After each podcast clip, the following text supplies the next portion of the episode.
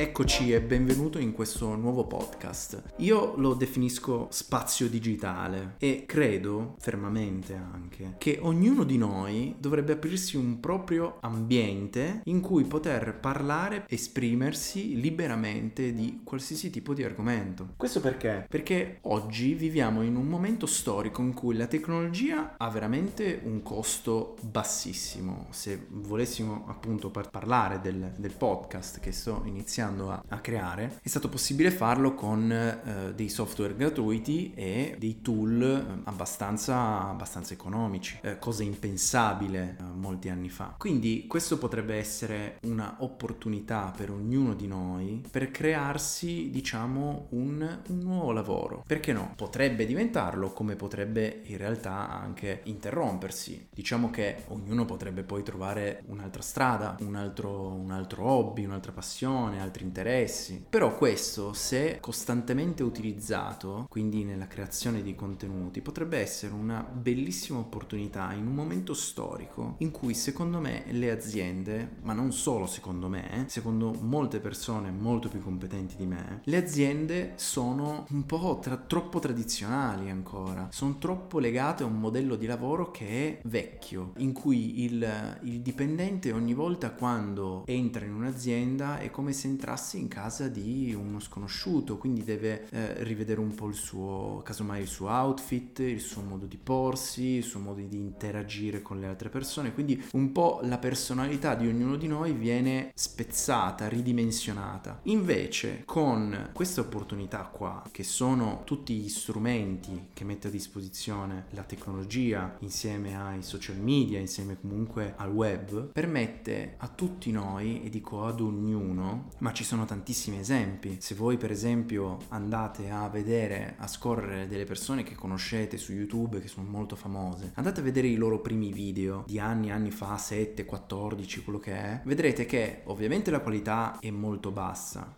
perché? Perché la tecnologia non si era ancora sviluppata così tanto. Ma poi quello che noterete è che queste persone, anziché essere sempre viste in modo negativo, perché cosa fa? Fa l'influencer, fa il, lo youtuber, sono persone che comunque costantemente hanno prodotto dei contenuti per anni, anni, anni, anni. Hanno versato comunque del sudore, perché se la distribuzione è gratuita in alcuni casi, quindi aprire un proprio canale è gratuito, ma la creazione del contenuto non lo è. Gratis nel senso la piattaforma ti permette di renderlo visibile, ma la creazione ci devi pensare te, quindi devi te investire del tempo e dell'energia, della creatività per portare avanti questo tuo progetto. Ecco, quindi uh, il mio primo messaggio è questo ed è un messaggio che rivolgo anche a me stesso. Essendo io riuscito adesso a partire con il primo episodio, vorrei dire a tutti che è necessario ed è un'opportunità poter iniziare a parlare attraverso questi canali di tutto ciò che a noi interessa. Ma pensate anche a una cosa, ieri l'ho sentita da un, um, un imprenditore americano molto famoso, uno speaker che si chiama Gary Vee. Lui ha detto non sareste felici se il vostro, diciamo, interesse maggiore fosse Star Wars, per esempio. Siete degli appassionati di Star Wars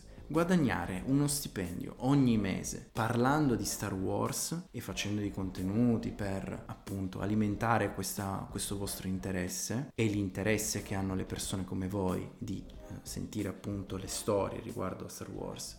Piuttosto che, come dicevo prima, entrare in un'azienda e essere piano piano modificati a livello personale, a livello di carattere anche, nel rimanere all'interno di questa azienda che casomai, in cui casomai, ma non dico sempre, ma può succedere, che il dipendente possa anche non avere la stessa vis- vision del, dell'imprenditore, quindi a non essere perfettamente allineato con, con quest'ultimo. E quindi trovare la strada un po', un po' più difficile, una routine che difficilmente uno riesce, riesce, a spezzarla. Quindi quello che voglio dire è podcast, un canale YouTube, una pagina su Facebook, una pagina su Instagram, non importa dove, l'importante è iniziare a produrre dei contenuti e a parlare dei propri interessi. Questo perché casomai non porterà da nessuna parte, ma vi potrà casomai invece aprire delle strade, far conoscere delle persone e da lì poi un domani guardarsi indietro e dire ah però vedi se